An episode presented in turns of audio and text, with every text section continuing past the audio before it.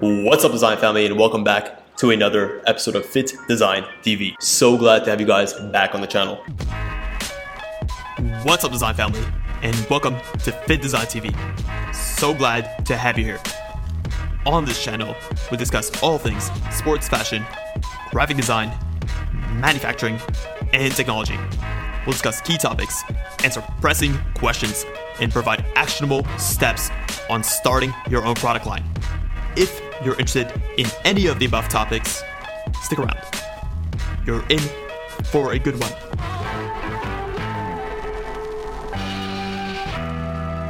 On today's episode, we'll be looking at what you as a streetwear and sportswear brand can learn from Rolex. Such a detached brand from the streetwear and the sportswear space.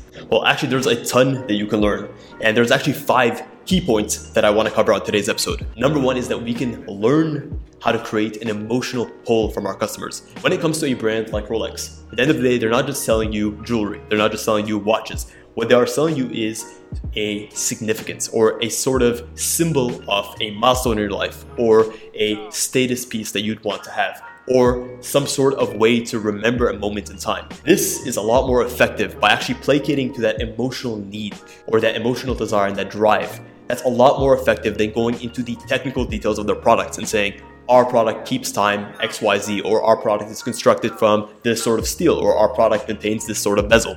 They don't only focus on that. Yes, that is a part of how they brand. But more than that, they create an emotional pull towards the brand. It almost becomes something that you need rather than only want. How do you do this with a sportswear brand? Well, it's simple. Why does anyone get into fitness? There's an emotional drive to better themselves. There's an emotional drive to be part of something bigger than themselves. Find out what that is for your customers and actually position your messaging, position your brand, and position your product as a solution to their needs and their wants. Number two is social proof. Whether we like to agree with it or not, we are a social being. We want what other people have. This is something that we do subconsciously. It's part of our innate human wiring. And this is something that as a brand you need to lean into.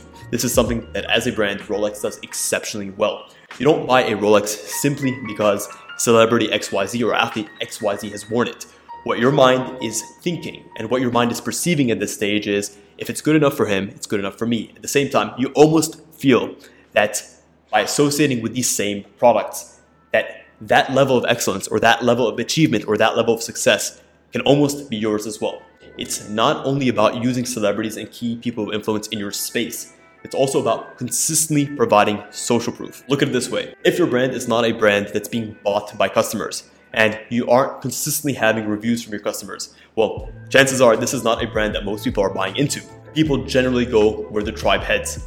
So a good way to do this would be to showcase reviews on your website, on your social platforms. Also use user generated content consistently.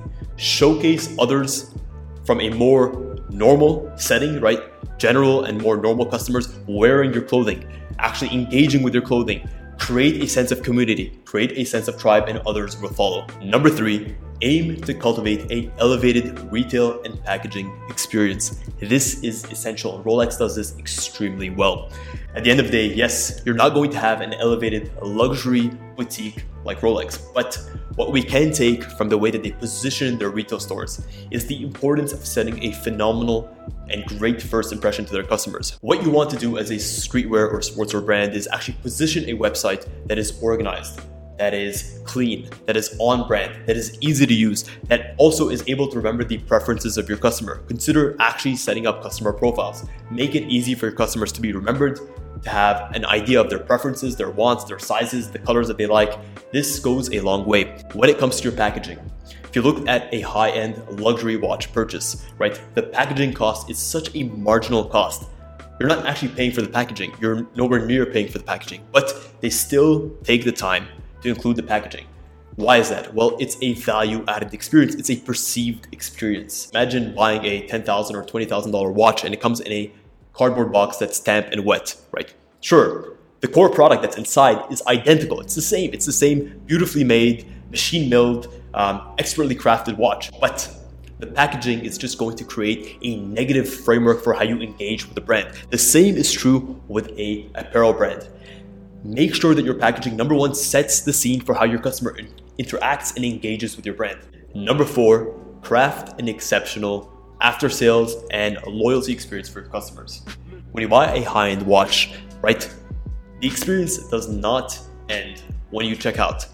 The idea is that number one, the brand remembers who you are as a client, they register that.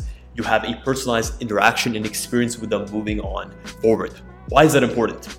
No one wants to feel like a transaction with a brand is purely transactional, right? That you've spent your money and all of a sudden now they've forgotten about you.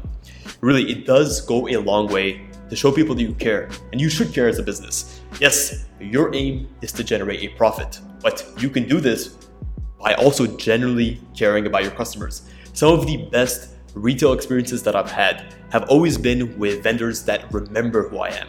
Going out of your way to show people that you care and genuinely care, align your interests with your customers, will leave a positive experience and a positive impression of your brand long after they've left the store. When your customer has an issue, make sure that you take care of it.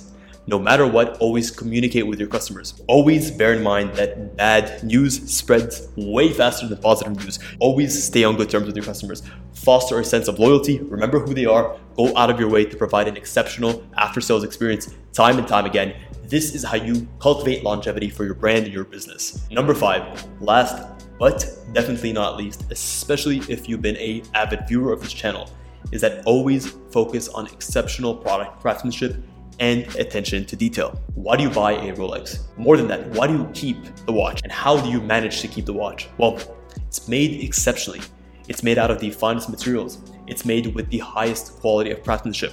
Thousands and thousands of hours have gone into creating this product that can actually stand the test of time. That's why you keep it. That's why you put your trust and faith in the product. But it's not the reason you buy it in the first place. You buy it because there's an emotional pull, but you keep it because it's actually a product of value. The same is true with your products, with your apparel. You need to focus at the very minimum on creating a level of product that is superior to all of your competitors. Use quality fabrics, use quality craftsmanship, have a packaging experience that stands the test of time. Create product. This is the absolute minimum in such a saturated market. Creating a good quality product is the absolute minimum that you have to do. Then comes the marketing. Then comes the emotional pull. Then comes how you position your brand as a product that customers want. Create the best product. If you're going to put your name on it, that name has to mean something. Well, that's it, guys. That is a wrap on this episode. All of these points are equally as important, but I'm curious to hear from you guys. Which of the five you feel like you could benefit from the most? We're always interested to hear what other topics you want to see us cover next. Check the link in the description. I offer one on one consultation calls every single week with limited slots. Thank you so much for tuning in to this episode of FittDesign TV. Until next week's episode, stay awesome.